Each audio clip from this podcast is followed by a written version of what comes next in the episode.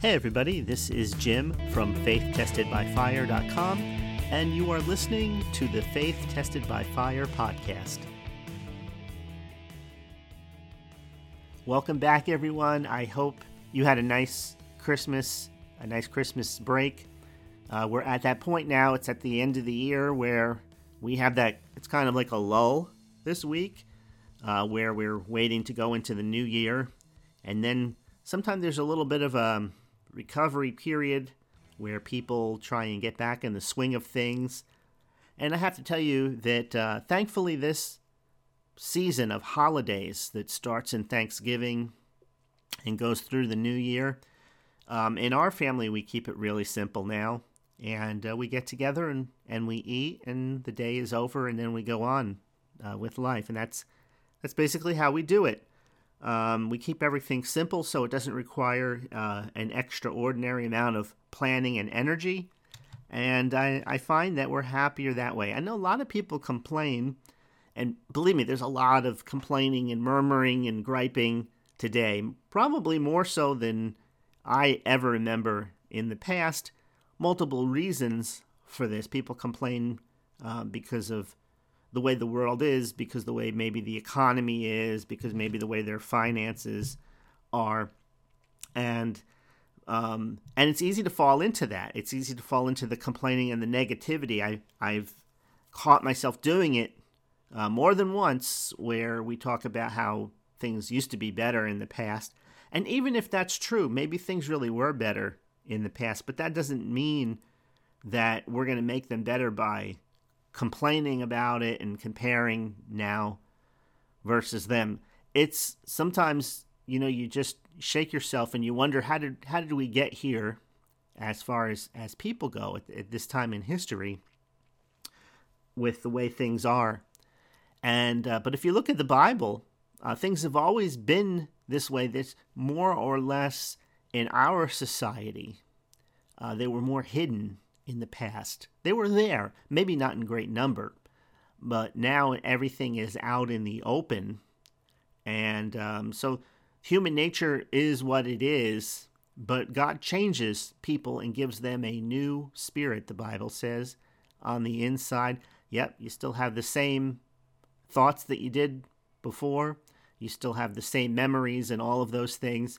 And absolutely, it can be um, challenging because it requires you to make a choice of what path you're going to walk for your own life. Are you going to do what God said and, and these are the principles you're going to follow for your life? These are the principles you're going to follow when you're interacting with other people that may not be so easy to smile back at. Um, there's a lot of people in the world that will just run over you and not give a second thought to it and uh, and and we all know that.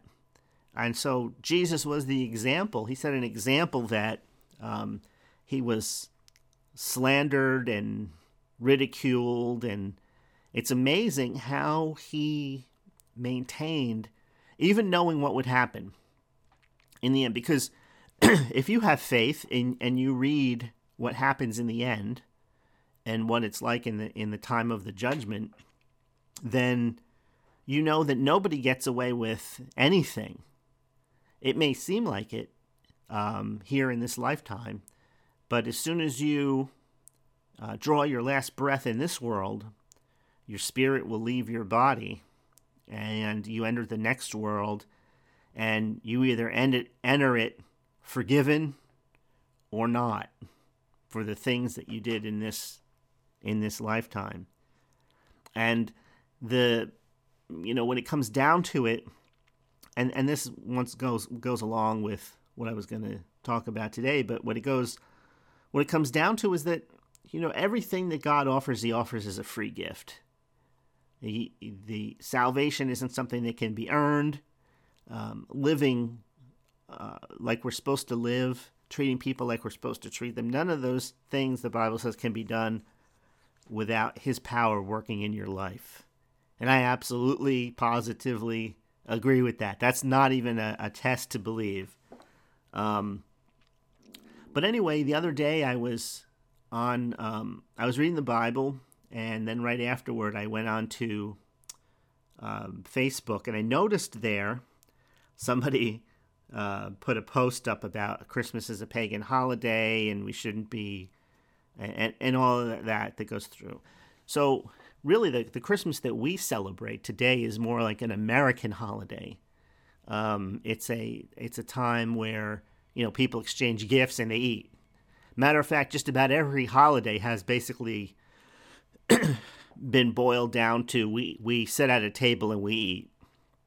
Well, you don't need a holiday to sit at a table and eat, but some days are recognized higher than others. And the Bible says that you know one man esteems the day, and the other man esteems all days the same. And what it stresses is whatever you're going to do, do it as unto the Lord. So in other words, um, if you want to acknowledge that Jesus' birth, Jesus was born and came into the world on December 25th, then that's fine. I mean, that's something that's in your heart between you and God. If you choose not to acknowledge that, that's fine too. Uh, everybody, um, whatever you do, you do it in your, in your, heart, and and God looks upon the heart. You know, I'm I'm sure p- people make a big deal out of, oh, you know, a Christmas tree is a is a pagan uh, thing. Well, you know, to some people, the Christmas tree means absolutely nothing. You know, in their heart, they're not worshiping a pagan uh, holiday just because they have a, a, tree there, any more than if they have a cross on their wall uh, in their home that they're worshiping God. You know, that it's not the outward things the Bible says that defiles a man, but it's the things that come out of the heart. So I was reading here and and in the book of Titus, and at the end, in the third chapter, right around the ninth, yes, it's the ninth verse, it says here that, but avoid foolish questions, genealogies, and contentions, and strivings about the law, for they are unprofitable and vain. And you see this every holiday season that people are striving, you know, about these things, and they're being contentious so the Bible says, you know, let all things be done unto edifying. You know, as as members, as fellow believers, um, we're supposed to be edifying and uplifting one another. And the admonition is, is is to bring people into a place where they're not being contentious. You know, so you can imagine that. I mean, there was a huge debate on this one person's Facebook thread that I was reading about Christmas and everybody was weighing in and, and some people saw nothing wrong with it and some people th- thought it was this or that and, and it really comes down to is is in the heart that's what God looks at right there's nothing um, the things that are going into a person aren't defiling them it's the things that come out of their heart the Bible says one man eats meat the other doesn't and don't let your liberty become a stumbling block for somebody else you're not under the law anymore when you're in Christ. And absolutely, do you want to do good things, good works, the Bible says? And absolutely, but you don't want to become a, um, get to the place where, um, you know, you're judging other people, not knowing what's in their heart, not knowing where they are, and everything that used to be edifying is now just bringing heaps of condemnation on people. So Jesus died for the person that was the weaker in faith. He died for the person that's stronger in faith and everybody in between. In Christ, we are a new creation. So uh, Titus chapter 3, verse number 9, that's what that talks about. It's not just there, it's in other places too about avoiding foolish arguments and things that are unprofitable. So it doesn't take a genius to tell whether something is profitable or whether it's unprofitable. You can just see by the fruit that it creates. So when something creates arguments and strifes in in and among those who believe, then you know it's unprofitable. Now on the outside it's different because for people that, that don't believe, then yeah, they're going to argue. There would be strife about um, what the Bible says is Bible God's word or all of these other things, and that's understandable. It happened in Jesus' day. But amongst the believers, when they were on their own, the idea was that everything be done with a pure and sincere heart, and that the the brethren which includes the cistern too. Will be lifted up. So, in uh, the last time I was, uh, last podcast, I was talking about uh, the Acts in the book of Acts and, and how they prayed in the original church. And one of the things that we saw that is they spoke the word, they spoke to the mountain. In Mark 11 24, Jesus said, Believe you receive your answer when you pray. And then in um, Mark 11 23, the verse before it, he talks about speaking to the mountain, telling it to be removed, and believing that what you say will come to pass. And then in the verse before that, he tells everybody to, ha- to start all of this off by having faith in God. So um, we looked at the um, book of Acts and Peter, right after he was filled with the Holy Spirit, the first miracle that was done, he told the man, the lame man who was sitting at the the gate that was called Beautiful uh, by Solomon's temple, he told him in the name of Jesus Christ of Nazareth to be healed, to rise up. So we can see that. Let me Just take a Acts chapter 3, verse number 1 through 11 talks about that story. Let me get there quickly. In Acts chapter 3, and he said, In the name of Jesus Christ of Nazareth, rise up and walk. He took him by the hand. Now, there, he didn't pray, he just spoke the word. He spoke the word not just in the name of Jesus, but in the name of Jesus Christ of Nazareth. So, in other places, uh, we don't see him using that complete phrase again, which tells me that if it was, if God were legalistic, right, and he said the name of Jesus, rise and be healed, it wouldn't work unless you said in the name of Jesus Christ of Nazareth. So you can see it's what he intended. That's what was in um, Peter's heart at the time, right? So the the fifth chapter of the book of Acts, it says that many um, signs and wonders were wrought. So we can look there in Acts chapter 5, starting in verse number 12, as another example of how uh, they did things in the book of Acts. Let's see here. Verse number. Let's move on to verse number 12. It says, By the hands. Isn't that interesting? It doesn't say by the prayers. It says, By the hands of the apostles where many signs and wonders worked among the people. So you, you can see there that they laid hands on sick people. Jesus touched people, he spoke the word, but here you can see that they actually laid hands on people. And, and as this is in other places in the Bible, these signs shall follow them that believe. They shall lay hands on the sick and they shall recover. Mark chapter 16. Um, okay, so let's go on a little bit further. So, what, what do I want you to see here is that there's not just one way. You know, today people do things the, the same way. They usually pray for God to heal somebody. But here you can see that, um, well, let's, let's look at it.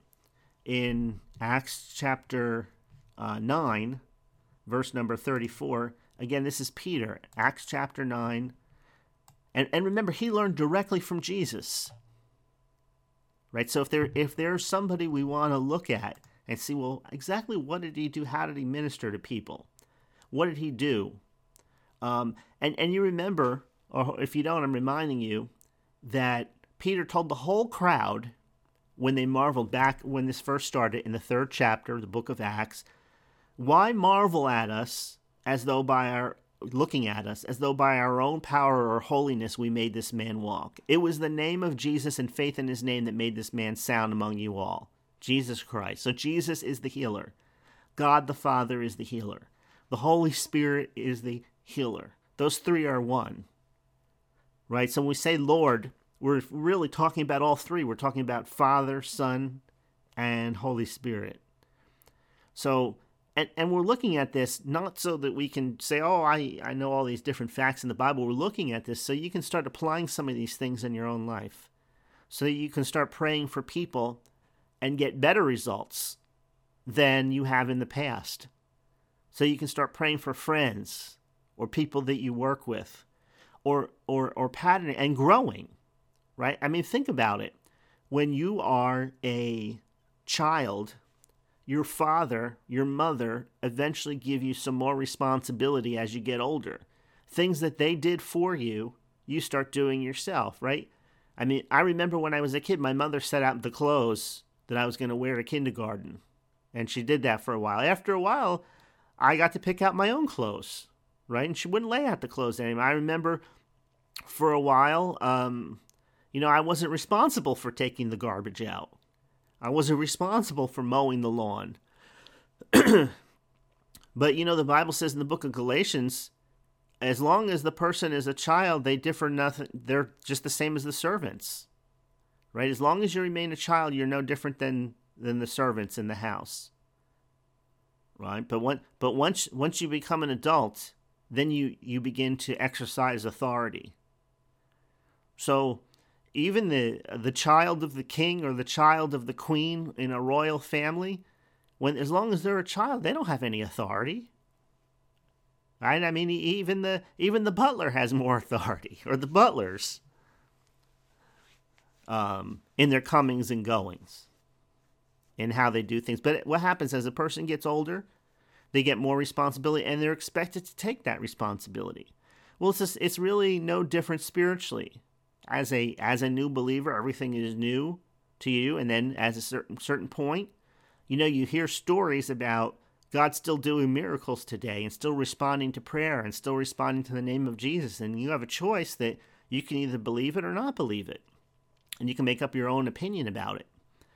So, in my own experience, my first thought was, well, I guess God specially blesses certain people to do things, but this is isn't for everybody, and that was my opinion because when I prayed, I never saw any results in the past. But then when I started reading the New Testament closer and stopped listening to, um, you know, what people thought about, it's, you know, it's funny that people have opinions about things, but they've never actually been there. It's like me giving you an opinion of Alaska because I saw a show on TV, but I'd never actually been there.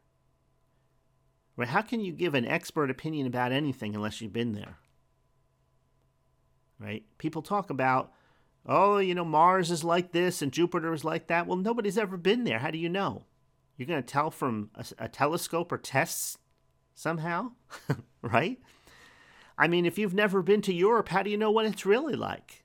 You've never been to the United States, how do you know what it's really like? You can read the papers, but maybe your daily experience is totally different than what you see in the papers. And so I want to know for myself back in 1986, does God still respond to an individual's prayer? Can you still ask him? Never forget about the opinion. What does the Bible say? The Bible said that anybody can ask and they'll receive. Anybody could seek and they'll find.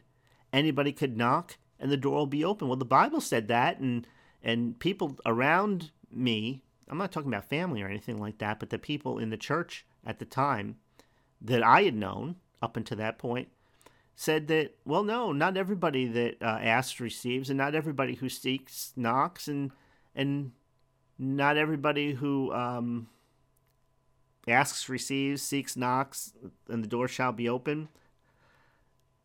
Ask, seek, and knock. In other words, doesn't always work for everybody. Well, I, I remember thinking somebody brought out a good point. They said, well, Jesus didn't say that. Well, then Jesus must have lied about it. I mean, they put it just like that. Everyone, ask and you shall receive, seek and you'll find, knock and the door will be open.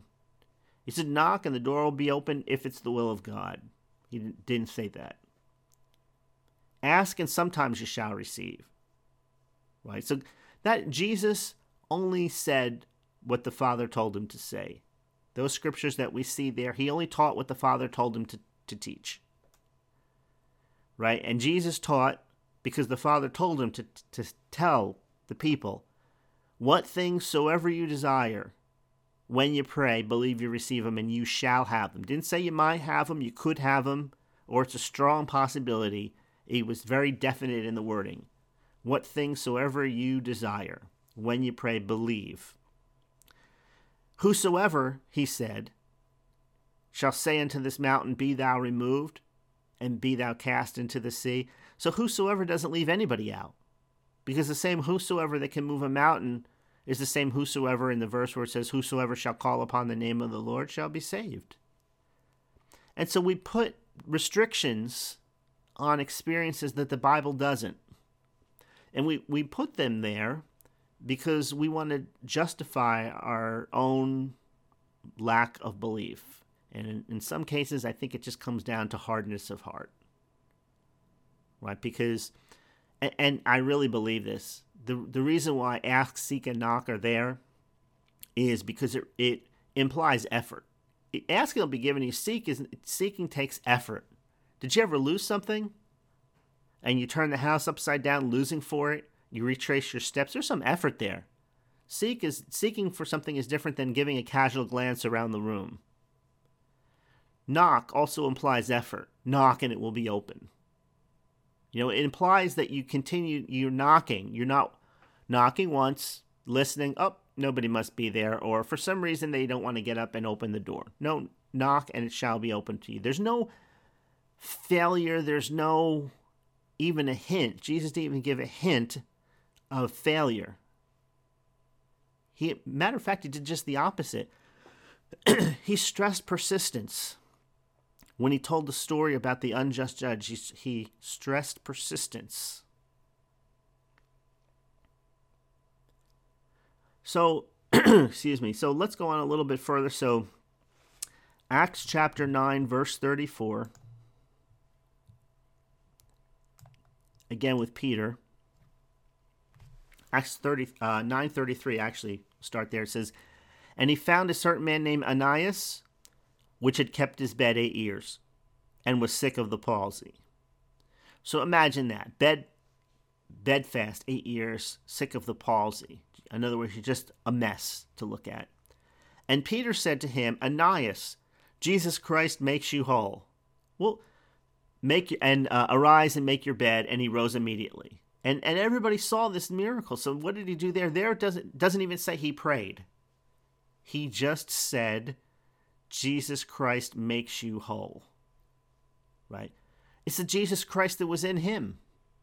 It was the same Jesus Christ that he talked about in the third chapter where he said, In the name of Jesus Christ of Nazareth, rise up and take your bed. Now, if we go a little bit further, we see in the 36th verse it says there was at Joppa a certain disciple named Tabitha, which by interpretation is called Dorcas. Okay, so this woman, it says, was full of good works, having uh, and giving of alms, which she did. Giving of alms means giving to the poor. It's the most important type of giving we see in the New Testament giving to the poor. Matter of fact, giving of alms is, is basically the, the central type of giving that Jesus did. It doesn't even say he brought tithes to the storehouse, it says he gave alms. And, and matter of fact, at the Last Supper, when Jesus left, or excuse me, when, um, when uh, right before they left the um, and Jesus was arrested right before they left where they had their last supper together. When um, Judas Iscariot got up and went off to betray Jesus, tell them where he was and everything, so they could send the Roman guard there to arrest him. It says that the disciples supposed maybe he was going to give some money to the poor or do something in, in relation to the upcoming festival.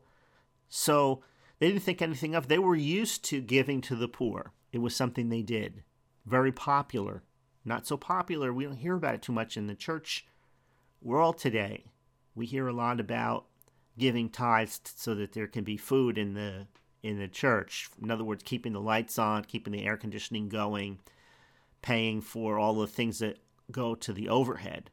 But back then, I mean, think about it. Jesus had almost no overhead, right? So most of his money went back to the poor, giving to the poor. Okay, verse 37 It came to pass in those days that she was sick and died. Now, next stage, whom, when they had washed, they laid her in an upper chamber. So after her death, they cleaned her up and they laid her body in an upper chamber. So they heard that Peter was there, and they sent two men desiring that he would come there, and he went with them. It says they brought him to the upper chamber in verse number 39, with all the widows stood by him weeping and showing the coats and garments which Dorcas made. And but in verse 40 it says, Peter put them all forth. In other words, he put them out of the room. Why did he do that? Because when he was with Jesus and all the people were, were lamenting and crying and weeping over the death which had occurred um, in several situations when before Jesus raised people from the dead, he put everybody out of the room. So he got all of the negativity out. All of the all of the doubt, all of the fear. He got all those people out. Jesus just, just took Peter and John and James with them, those three in the inner inner circle, and showed them. Why? Because Jesus probably saw God the Father, probably showed him that this is what Peter this was in Peter's future. He was going to be a leader. You know, in any group you have the leaders, and and Peter, James, and John were the early leadership, those three. It's interesting. So Peter put them all forth and kneeled down and prayed. What do you think he prayed? Well, it's probably not important because it says he turned him to the body and said, Tabitha, arise. And then she woke up. But what was the praying? The praying was probably getting all of that weeping and all of the crying and all the negativity that had affected him when he walked into the room. He probably prayed so that God seemed bigger than the sorrow that had previously uh, occupied that space. Right? So the last thing he saw was the weeping and the crying and, and the negativity and the doubt. Because let's face it, if those people had faith, they probably wouldn't have been weeping. They would have been rejoicing that Peter was there.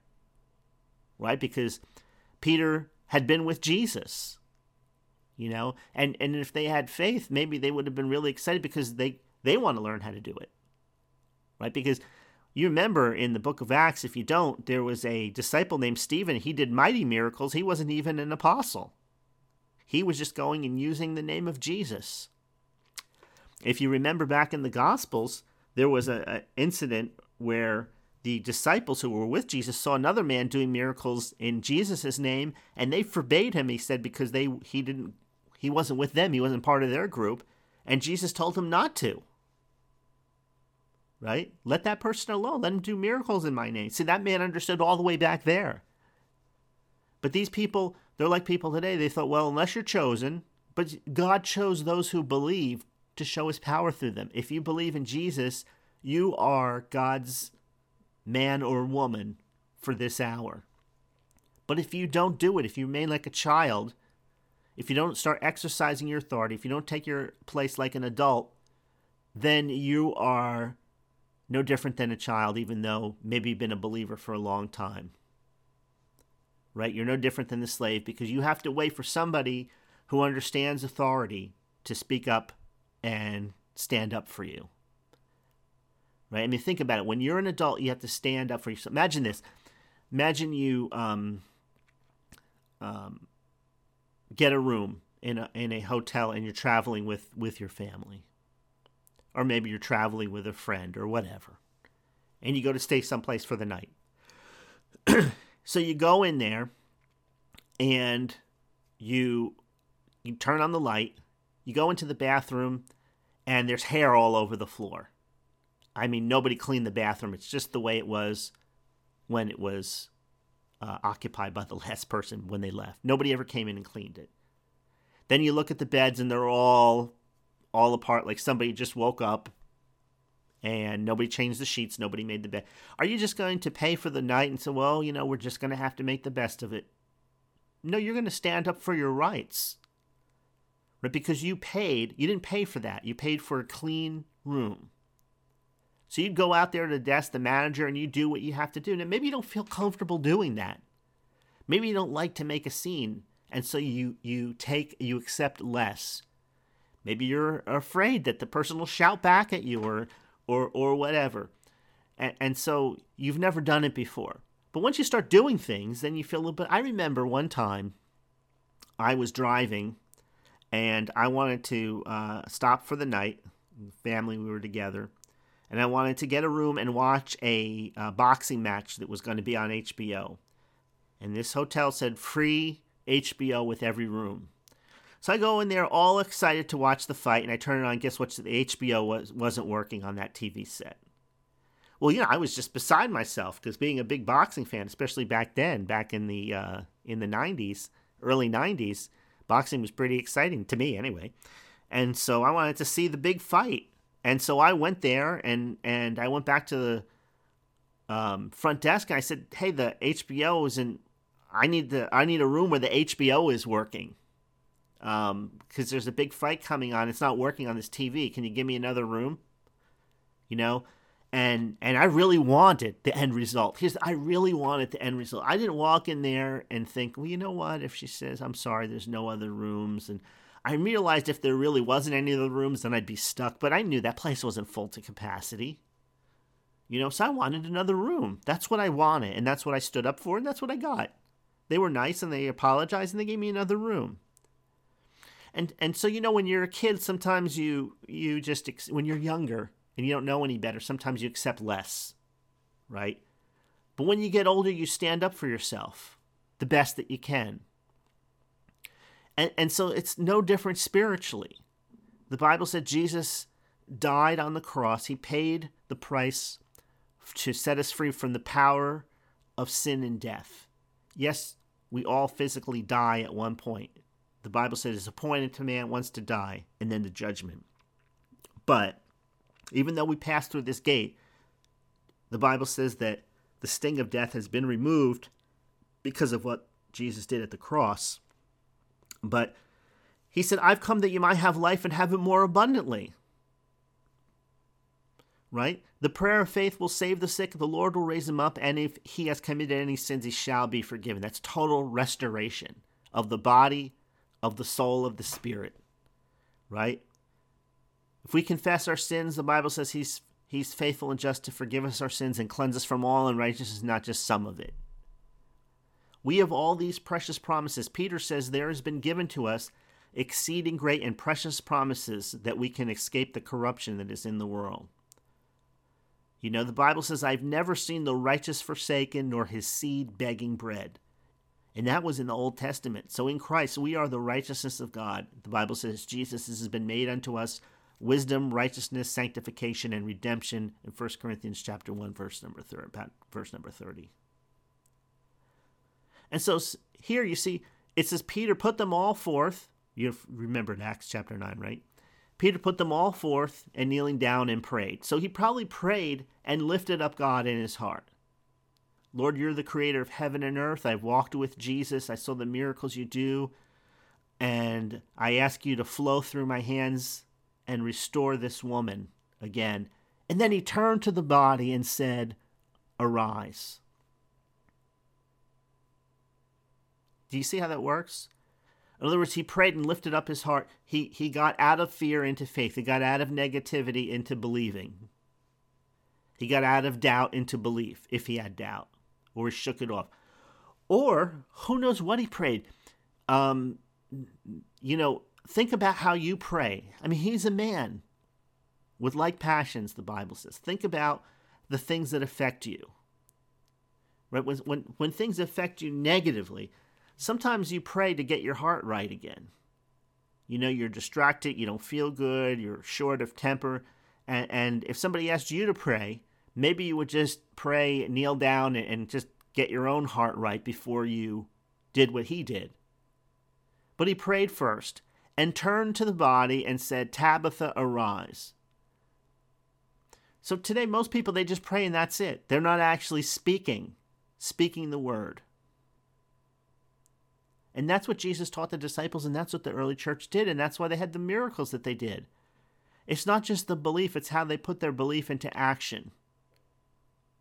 He spoke to the body, and it says she opened her eyes, and when she saw Peter, she sat up. Okay, let's look at a few more. So, Peter was um, delivered out of prison by an angel in the 12th chapter of the book of Acts. He was sleeping when the angel came, so he probably really didn't care. You know, at the end of the day, at the end of his life, he was crucified. And according to tradition, he was crucified upside down because he didn't consider himself worthy to die just like Jesus had died. And I kind of believe that the fact that he denied Jesus replayed itself over in his mind over and over again. Even though Jesus forgave him, it was just one of those things that probably stuck with him. Because sometimes you can look at your own life, and even though you know you've been forgiven and ask God for forgiveness for certain things, there's just certain situations that if you could go back and undo what you do or un- unsay what was said, you would absolutely positively, without question, do it. But you can't go back, can you? And, and there's instances in which we would make things right if we had the ability to go back in time. But we can't, right? But there is forgiveness. There is forgiveness, there is restoration, and that's what's good. But you're human, and sometimes those images are stronger than others related to the past. So sometimes you have to pray. You know, you, you have to get free of those of those things. So we look at other examples, like for example, Paul, for instance, he meets Jesus on the road in a vision. And in Acts chapter 14, when, when he's a believer, Acts chapter 14, and you know, a lot of things happened that weren't recorded. I mean, just think years worth of ministry that Jesus did is compiled down into the Gospels. It's a fast moving narrative. Same thing with the book of Acts. Years are here. I mean, I think it was about 14 years before Paul even met the original um, disciples. You know, he went to a um, to a place and and he learned, he studied,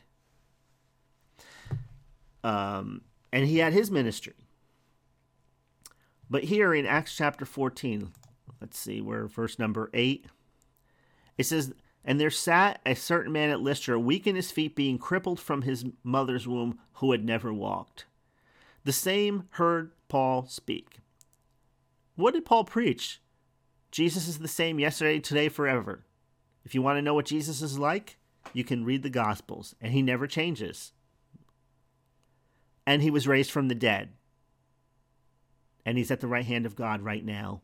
And he sent us to proclaim his name, his truth. It says, The same heard Paul speak, who steadfastly beholding him, and perceiving he had faith to be healed, said with a loud voice, Stand up on your feet. And he leapt and walked. So here's a miracle where Paul sees that this man had faith to be healed. Well, how did he have faith to be healed? How did he know? Because faith comes by hearing, and hearing by the word of God. And Paul preached that Jesus was a miracle worker that God was a miracle worker, that the Holy Ghost was a miracle worker. Right? Those three are one. And that man, he probably saw the excitement and the anticipation on his face. He stopped talking and he said, Stand upright. I mean, that man was just chomping at the bit to receive. Stand upright on your feet. He says, and he leapt. It doesn't say he stood, it says he leapt and walked. Right now, the, the man that got healed in the chapter 3 of the book of Acts, it says that Peter took him by the hand and lifted him. And his legs were healed as he was lifted. But this man, he didn't wait to be, he, this man didn't even need to be taken by the hand. He leapt. He sprung like he came out of a cannon, probably off the ground. Right? Because here's a man weak in his feet, crippled from his mother's womb. That means he never walked right a day in his life.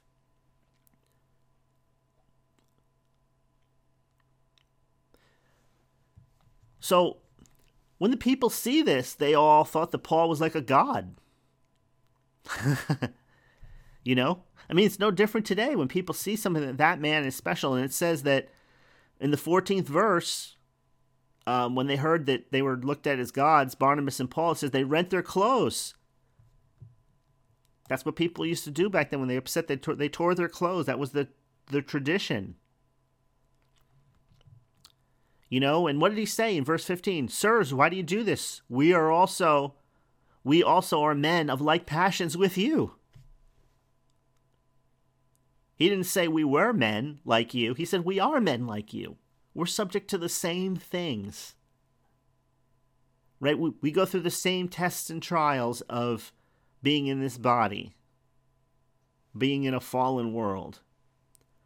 The difference is we have Jesus but you read about it and they, they preach the gospel to them.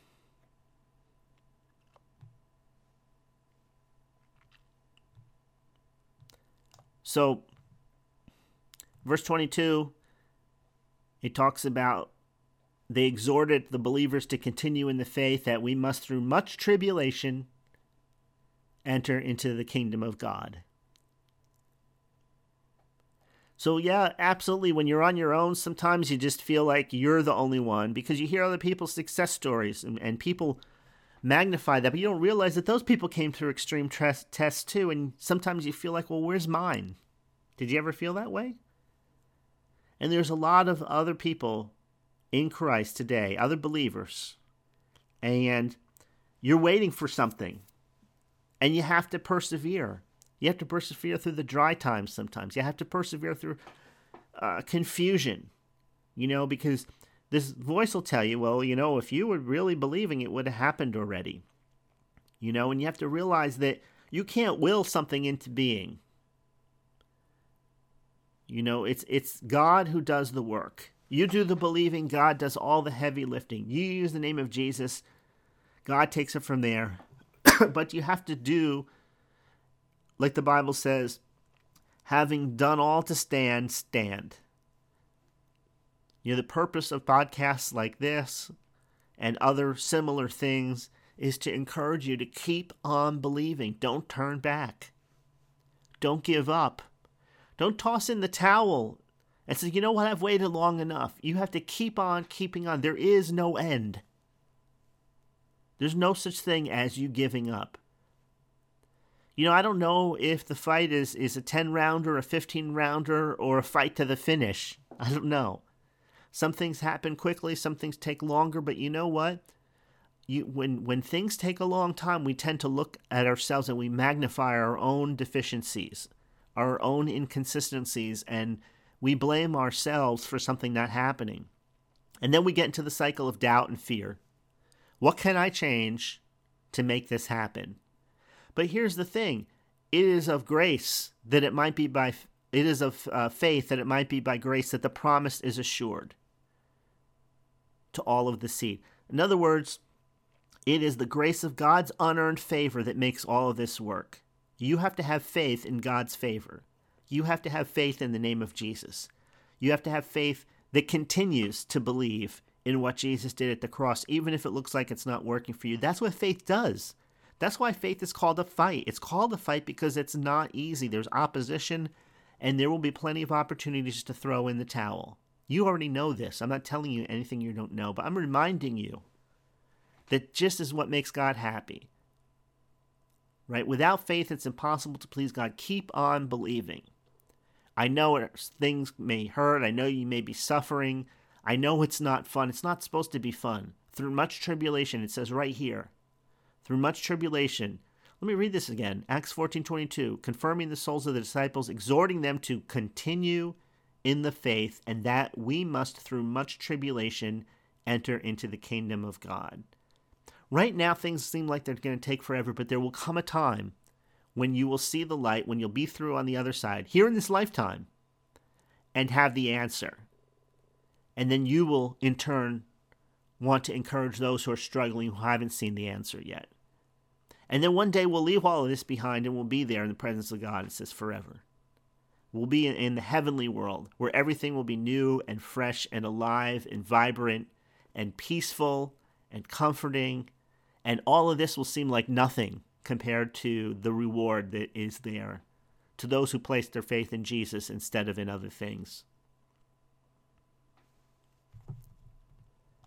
Okay, so two things I, I just want to leave you with. One is the prayer principle. We pray, but we don't stop there. Right? After that, we speak to the mountains in Jesus' name. And then we don't give up. We don't quit. I'm not going to give you a formula. I'm just going to say that we keep on keeping on. And some days that may just be giving thanks for the answer, even though you don't see it yet. Other days that may be praying more to to make that connection in your heart that you have with God more alive and more real. Get the junk out of your life because we get dirty in this world. You know, think about this. How often do you take a shower, take a bath, or whatever? Do you go weeks at a time? No. Right? Because why? Because there's just too much dirt. It doesn't matter what you're doing. there's dirt, there's sweat, there's all kinds of things that that if you let yourself go, you got to brush your teeth, you got to do all these things. Well, spiritually, it's really no different. because the Bible says the whole world lies in darkness. And so we're here in a place where we have to keep refreshing ourselves because yesterday's refreshing doesn't work for today. We got to fill up with good things because yesterday's manna is stale today. You know, you need something fresh. Think about the bread that you buy. You know, Jesus said, when you pray, pray this way give us this day our daily bread. You know, bread doesn't stay forever, even the bread that has preservatives in it. You got to go regularly and replace it. New bread, new milk, new flour, new, new everything. Right? The chairs that we sit on wear out and have to be replaced. You know, the batteries that we use running the power got to be replaced with fresh batteries. It's no different spiritually when we're here. Right? Okay, well, that's all I have for you today. Thank you for listening. God bless you. I hope you have a prosperous 2018. We don't know what the new year holds. I know there'll be challenges, but you know what? I know there will also be good things, and that's what I want to focus on. I want to focus on the good, not the bad. I want to focus the, the things that lift up, not to tear down. Do you know why? Because all of the hard work was already done by Jesus all of the sacrifice that needed to be made on our behalf is already done. And I read the end of the book. We don't lose, we win. We aren't defeated, we're victorious. The darkness doesn't last forever, it's cast into a lake of fire. And there's a new heaven and a new earth where righteousness reigns. Amen. God bless you. Take care. I'll see you next time.